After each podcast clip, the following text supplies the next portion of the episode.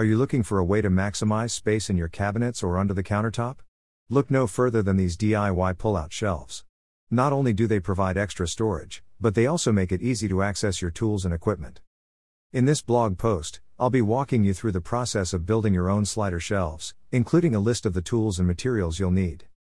Some tools and materials I used for building this: chop saw, drill, level, circular saw, tool bucket, sliders, plywood or M D F, sander, paint sprayer, compressor.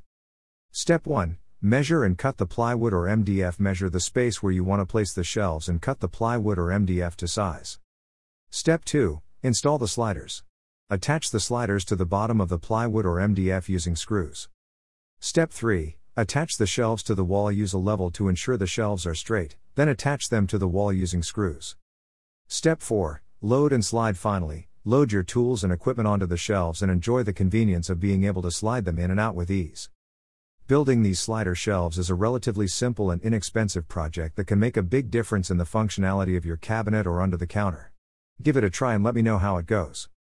Looking for an easy D I Y project? Spice up your bathroom with this cabinet slides build tutorial. In just a few simple steps, you'll be constructing a unique and beautiful feature for your home.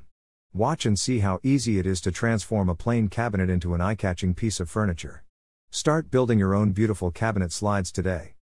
Are you looking for a way to maximize space in your cabinets or under the countertop? Look no further than these D I Y slider shelves.